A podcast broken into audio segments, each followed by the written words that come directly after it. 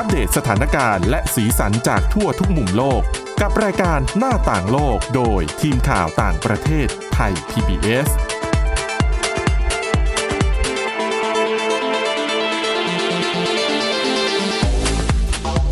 สวัสดีค่ะ ต้อนรับคุณผู้ฟังเข้าสู่รายการหน้าต่างโลกนะคะ มาอัปเดตเรื่องราวทั้งสีสันและสาระจากทั่วทุกมุมโลกกันกับทีมข่าวต่างประเทศไทย PBS ค่ะ เราพบกันทุกวันจันทร์ถึงศุกร์นะคะ ฟังกันได้ทั้งทางออนไลน์บนเว็บไซต์ และทางพอดแคสต์ โดยค้นหาคำว่าหน้าต่างโลกค่ะ วันนี้อยู่กันกับคุณทิพย์ตะวันธีรนัยพงษ์และดิฉันวินิษฐาจิตกรีค่ะ สวัสดีค่ะ สวัสดีค่ะ วันนี้เราก็มีเรื่องราวจากแถบเอเชียเนาะวันนี้เน้นๆมาทางนี้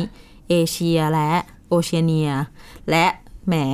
เหมือนจะก้าวผ่านเรื่องโควิด -19 มาได้แล้ว แต่ก็ก็ยังไม่พ้นดีอืมก็ยังวนๆไปอยู่ อะอย่างเรื่องแรกวันนี้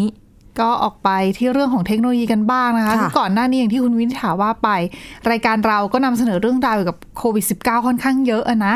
วันนี้เราก็เลยนำเรื่องราวการพัฒนาด้านอื่นๆ แล้วก็สีสันด้านอื่นๆ มานำเสนอนะคะ เรื่องนี้อยู่ในญี่ปุ่นค่ะ เป็นบริษัทด้านอิเล็กทรอนิกส์นะคะ ชื่อว่ามูราตะ Manufacturing ค่ะ กับบริษัท เทจินฟรอนเทียค่ะเขา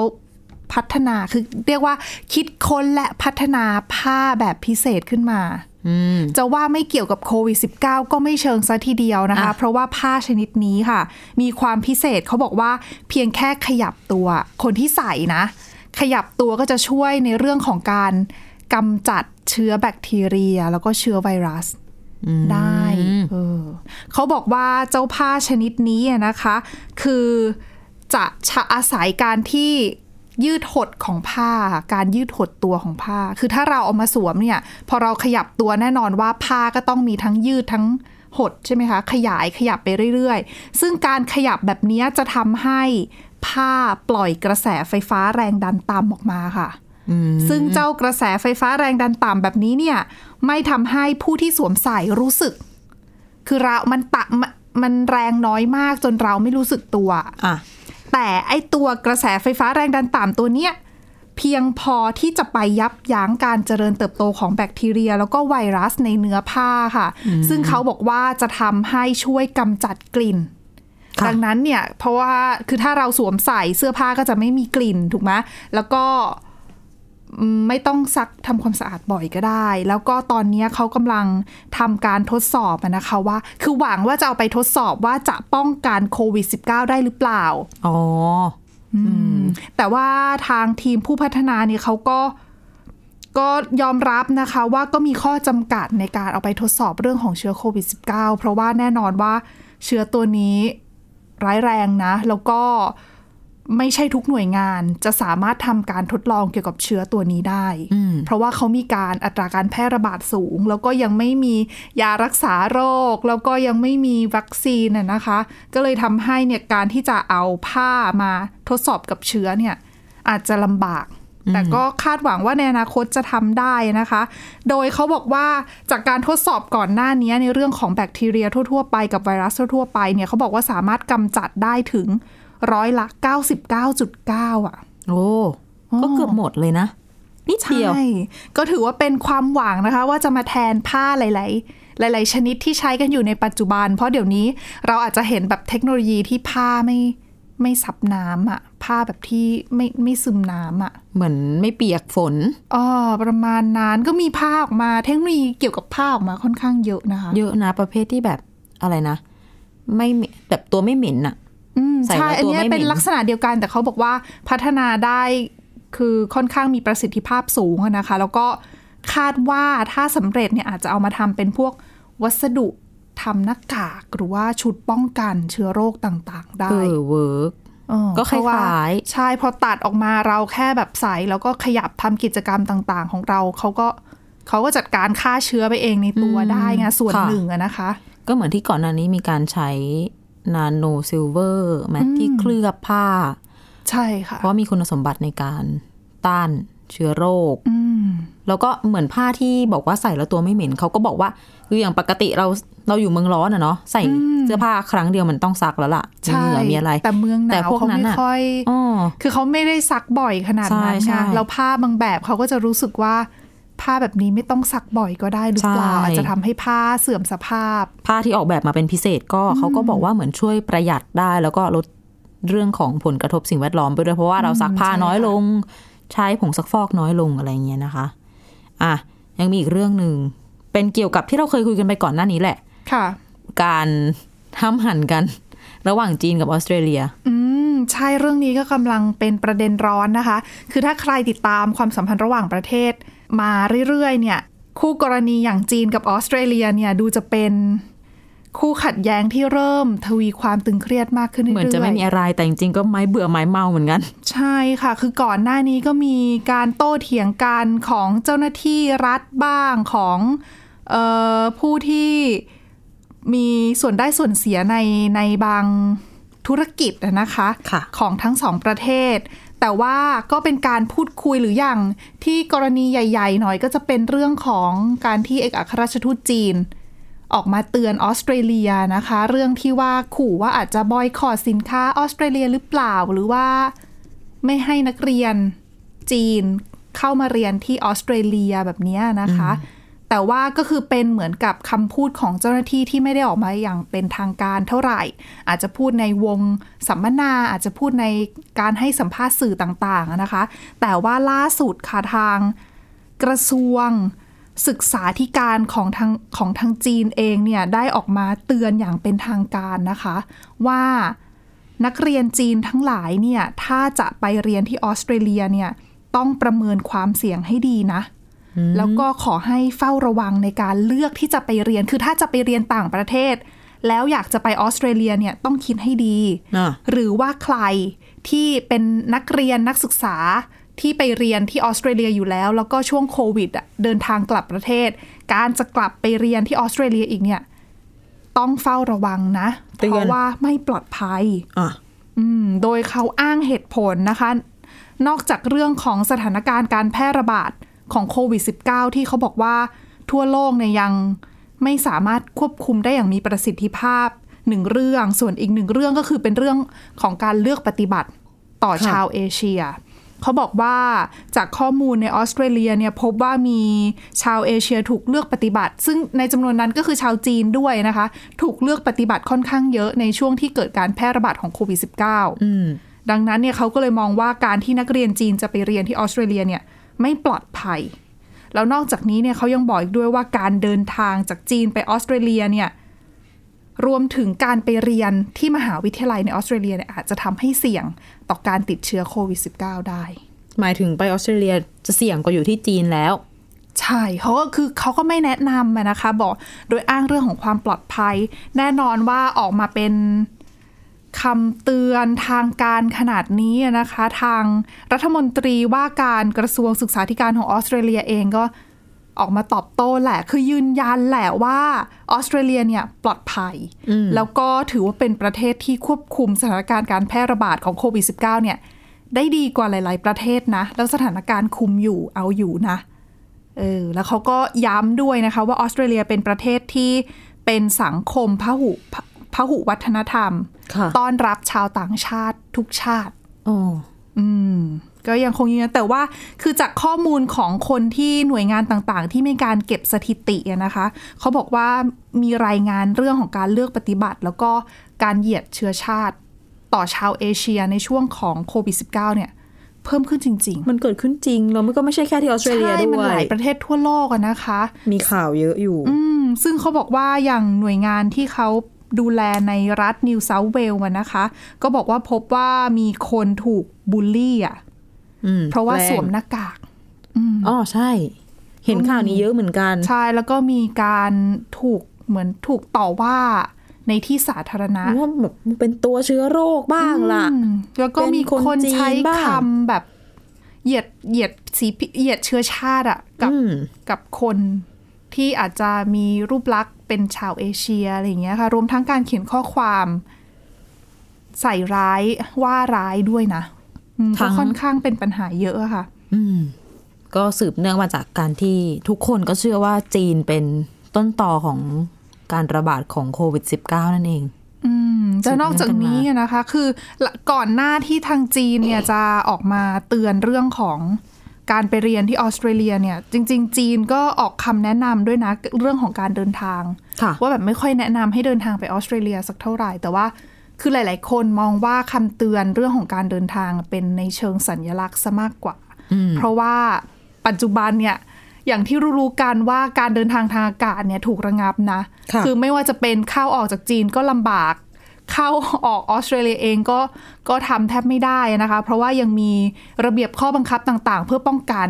การแพร่ระบาดของเชื้อที่จะมาจากต่างประเทศนั่นเอง แต่ว่าหลาย ๆ คนก็มองว่า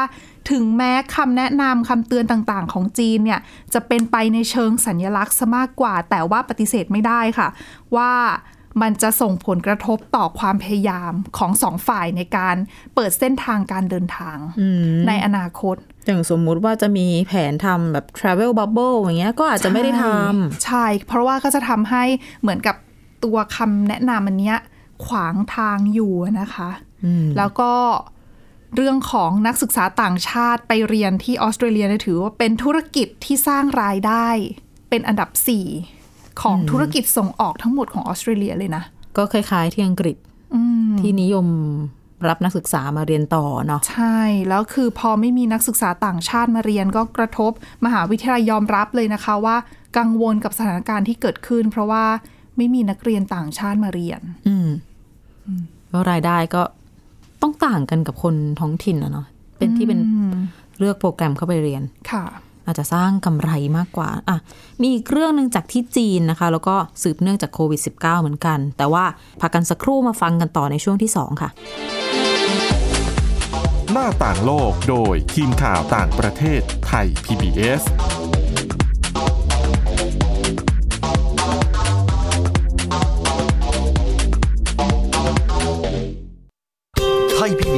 PBS Application on Mobile ให้คุณเชื่อมโยงถึงเราในทุกที่ทุกเวลา ได้สัมผัสติดตามเราทั้งข่าว รายการ รับชมรายการโทรทัศน์ และฟังรายการวิทยุที่คุณชื่นชอบ สดแบบออนไลน์สตรีมมิ่งชมรายการย้อนหลัง ข้อมูลกิจกรรมไทย PBS ร่วมเป็นนักข่าวพลเมือง รายงานข่าวกับเรา และอีกหลากหลายฟังก์ชัน ให้คุณดาวน์โหลดได้ฟรีทุกระบบปฏิบัติการ ติดตามข้อมูลเพิ่มเติมได้ที่ www.thaipbs.or.th/digitalmedia เพราะวิทยาศาสตร์อยู่รอบตัวเรา มีเรื่องราวให้ค้นหาอีกมากมาย เทคโนโลยีใหม่ ๆ เกิดขึ้นรวดเร็วทำให้เราต้องก้าวตามให้ทัน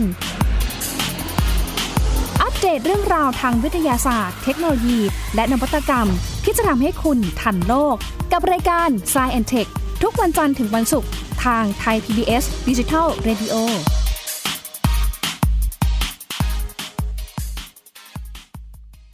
มากกว่าด้วยเวลาข่าวที่มากขึ้น จะพัดพาเอาฝุ่นออกไปได้ครับ มากกว่าให้คุณทันในทุกสถานการณ์ ตามที่กฎหมายดังกล่าวกำหนดเอาไว้ มากกว่ากับเนื้อหาเที่ยงตรงรอบด้านนำมาใช้ในคดีเมาแล้วขับ มากกว่า ในทุกทางออกของสังคม ป้องกันไม่ให้ปัญหาเกิดขึ้น มากกว่ากับข่าวรอบวันในทุกมิติ เครนก่อสร้างเกิดอุบัติเหตุขึ้น มากกว่าด้วยการวิเคราะห์ที่ตรงจุด ความพยายามของภาครัฐที่จะแก้ปัญหา และมากกว่ากับทีมข่าวมืออาชีพ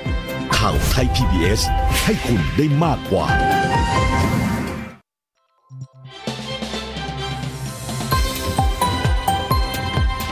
คุณกำลังรับฟัง ไทย PBS ดิจิทัล Radio วิทยุข่าวสารสาระ เพื่อสาธารณะและสังคม หน้าต่างโลกโดยทีมข่าวต่างประเทศไทย PBS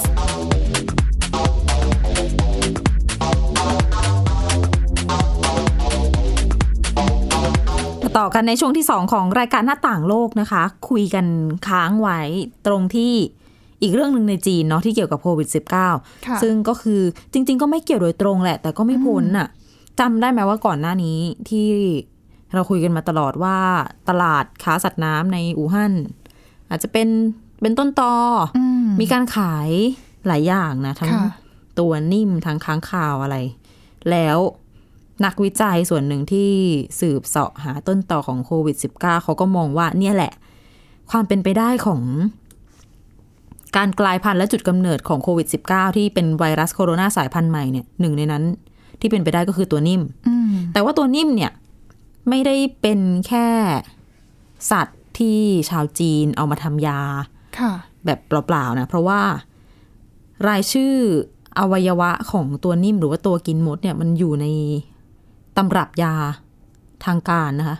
เป็นตำรับยาแผนโบราณ ของทางการจีน ซึ่งล่าสุดเนี่ยก็มีข่าวดี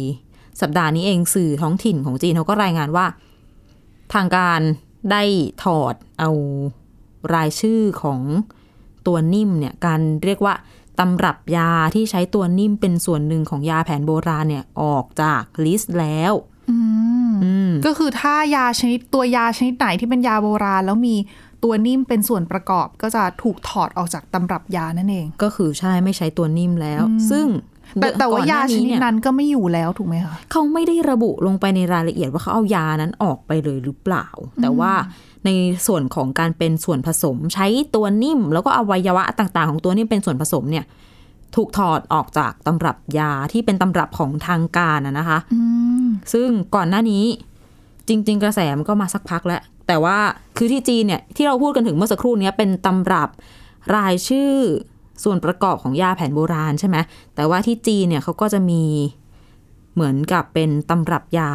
ของทางการอะอีกต่างหากเหมือนเป็นอีกตำรับหนึ่งซึ่งอันนั้นอะก่อนหน้านี้ได้มีการถอดตัวนิ่มออกไปแล้ว แล้วก็ถอดยาแปลกๆบางอย่าง อย่างเช่น มันจะมียาเม็ดอยู่ชนิดหนึ่งซึ่งส่วนผสมของมันอะ มีมูลของค้างคาวอืมผสมอยู่ด้วยอืมอันเนี้ยเจ้ายาตัวเนี้ย ก็ถูกถอดด้วย ใช่ถอดไปแล้วก่อนหน้านี้นะ ซึ่งก็แสดงให้เห็นจริๆก็อาจจะถึงเสี่ยงเรื่องของใช่การติดเชื้อได้นะคะ เขานั่ก็นแหละคงมีความกังวลแหละ อืม เพราะว่าเมื่อหลาย ๆ เดือนก่อนถ้าจำกันได้ก็มีการห้ามไม่ให้ขายชิ้นส่วนแล้วก็ขายสัตว์ป่าสำหรับเอามารับประทานนะนะคะ ของที่จีน เพราะว่าก็นั่นแหละ เป็นความพยายามที่จะป้องกันเรื่องของโรคระบาดแล้วก็เชื้อต่างๆ ที่จะแบบกระโดดข้ามสายพันธุ์จากสัตว์มาติดที่คน แล้วก็ติดกันระหว่างคนสู่คนจนกลายเป็นโรคระบาดใหญ่อะนะคะ ซึ่งเหตุผลที่เขาให้ในการถอดรายชื่อของการใช้ตัวนิ่มเป็นส่วนประกอบของยาแผนโบราณก็คือเรื่องของการอนุรักษ์ สิ่งมีชีวิตชนิดนี้เอาไว้ เนื่องจากว่า ราคาของตัวนิ่มและอวัยวะต่างๆ เนี่ย ต่อให้มาขายแยกๆกันในตลาดมืดเนี่ยนะเขาบอกว่าเออราคาสูงมาก ทั้งๆทที่ทางวิทยาศาสตร์เนี่ยก็ไม่ได้มีนักวิทยาศาสตร์คนไหนออกมารับรองว่ามันมีสรรพคุณจริงๆ ใช่ มันไหรักษาอะไรได้ แต่ว่าด้วยความเชื่อเนาะก็เหมือนกับ ยาก็เป็นชูตำรับกำลังยาโบราณต่างนะคะๆอ้าวนอแรดอะไรเอ่ยที่เราได้ยินกันบ่อยๆ ที่ล่ากันซึ่งจนมันจะไม่เหลือแล้วเนี่ย จริงค่ะ แล้วอืมการที่ถอดออกมาถอดออกจากตำรับยาโบราณแบบนี้อาจจะช่วยทำให้ปัญหาเรื่องของการลักลอบค้าสัตว์ป่าเนี่ยใช่อาจจะลดลงก็ป็นถ้าได้เขานะปฏิบัติหวังตามว่กันก็น่าจะช่วยได้ส่วนหนึ่งแต่อีกส่วนหนึ่งที่น่าคิดเหมือนกันนะว่า พอถอดออกจากตำรับยาแล้ว การซื้อขายในตลาดมืดอะ มันจะยิ่ง ยิ่งมันซื้อยากขึ้นมันจะยิ่งราคาสูงขึ้นหรือเปล่าหรือว่าไม่แต่ว่าเขาคนอาจจะความต้องการในการไปใช้งานจะลดลงหรือเปล่าอืมอันนี้ต้องต้องมาดูที่เรื่องก็ขแล้อวงคแต่วามคต้อนงการอ่าใช่ บางคนอาจจะมองว่าอ้าวไม่อยู่ในตำรับยาแล้วนี่ก็คงไม่มีอะไรดีก็ไม่ใช้เออมันก็ไม่ใช้แล้วกันยังไงก็มองได้สองด้าน แต่ว่ายังไงก็ดีทางองค์กรอิสระ หลาย ๆ องค์กรที่เคลื่อนไหวอนุรักษ์ธรรมชาติอนุรักษ์สิ่งแวดล้อมก็ออกมาแสดงความยินดีนะคะ กับความเคลื่อนไหวของทางการจีนในครั้งนี้ที่ช่วยกัน ปกป้องตัวนิ่ม ซึ่งมันก็ลดจำนวนลงทุกวันในโลก แล้วก็เข้าข่ายสัตว์ที่ใกล้สูญพันธุ์นะคะ จะได้ไม่ต้องโดนนำไปค้าฆ่าผิดกฎหมายอืมแล้วก็ขายกันเยอะๆอีก อะ ทีนี้เรามีเรื่องที่จีนต่ออีกเรื่องหนึ่งใช่วันนี้ก็ไปอยู่แถวๆนี้เรื่องเกี่ยวกับจีนนี่ค่อนข้างเยอะเลยนะคะ เรื่องนี้ค่ะเป็นเรื่องของกำแพงเมืองจีนค่ะ ก็หลาย ๆ คนก็คือกำแพงเมืองจีนเนี่ยแน่นอนว่ายาวหลายพันกิโลเมตรนะคะอืมแบบซึ่งซึ่งในบางจุด ซึ่งหลาย ๆ จุดเนี่ยทุกคนก็จะมองว่ากำแพงเมืองจีนเนี่ยถูกสร้างขึ้นมาเพื่อป้องกันค่าศึก ป้องกันการรุกราน เป็นเรื่องในเชิงสงครามอะนะคะอืมซึ่งรวมถึงบริเวณส่วนของกำแพงเมืองจีนที่อยู่ทางตอนเหนือค่ะ ที่เขาเรียกว่า Northern Line อะนะคะ ซึ่งเขาบอกว่าบริเวณนั้นเนี่ยจะอยู่ส่วนใหญ่ จะอยู่ในเขตของมองโกเลียอืมก่อนหน้านี้มีความเชื่อว่า เจ้ากำแพงเมืองจีนส่วนนั้นที่อยู่บริเวณ Northern Line นะคะ ซึ่งยาวทั้งหมดประมาณ 740 กิโลเมตร สร้างขึ้นเพื่อป้องกันการรุกราน แล้วก็ป้องกันกองทัพของเจงกิสข่าน อะ หลาย ๆ คนรู้จักอยู่แล้วล่ะว่าเจงกิสข่านถือว่าเป็นนักรบ เป็นผู้นำที่มีความสามารถมากนะคะ แล้วก็บุกตะลุย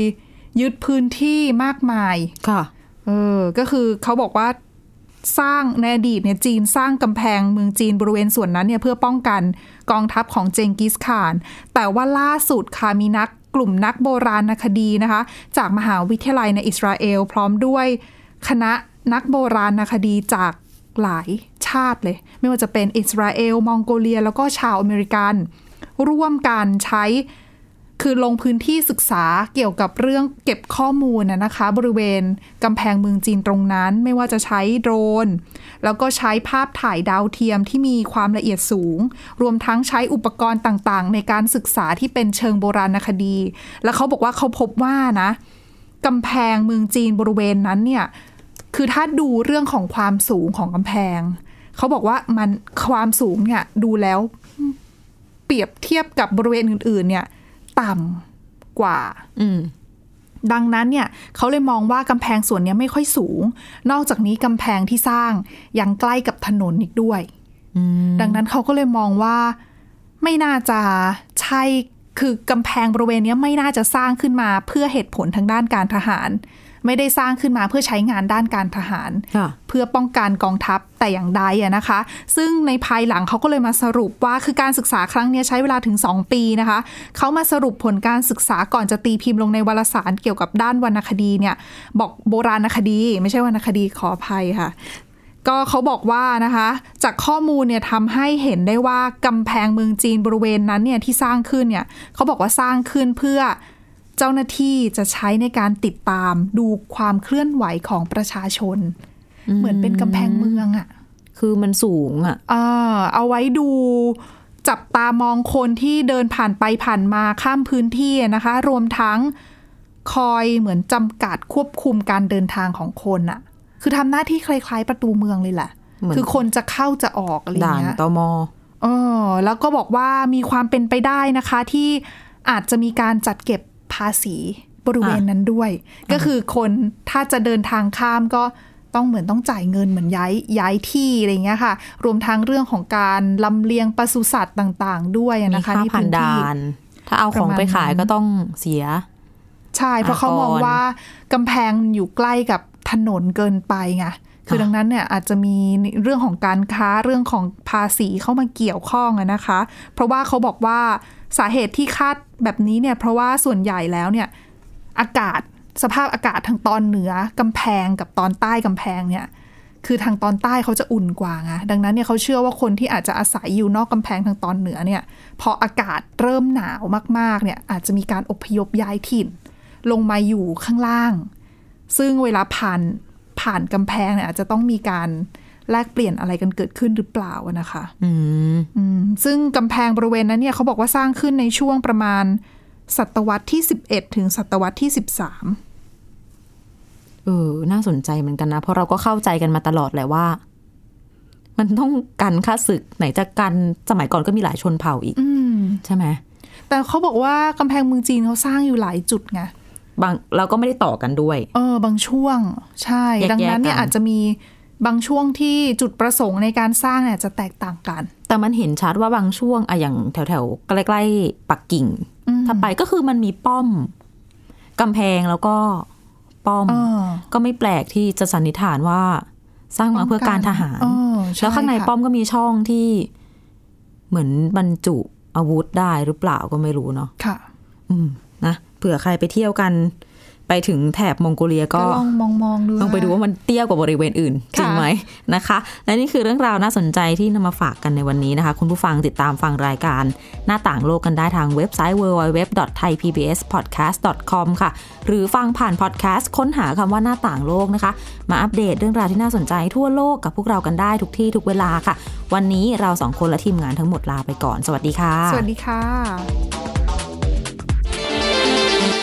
Thai PBS podcast. View the world via the voice.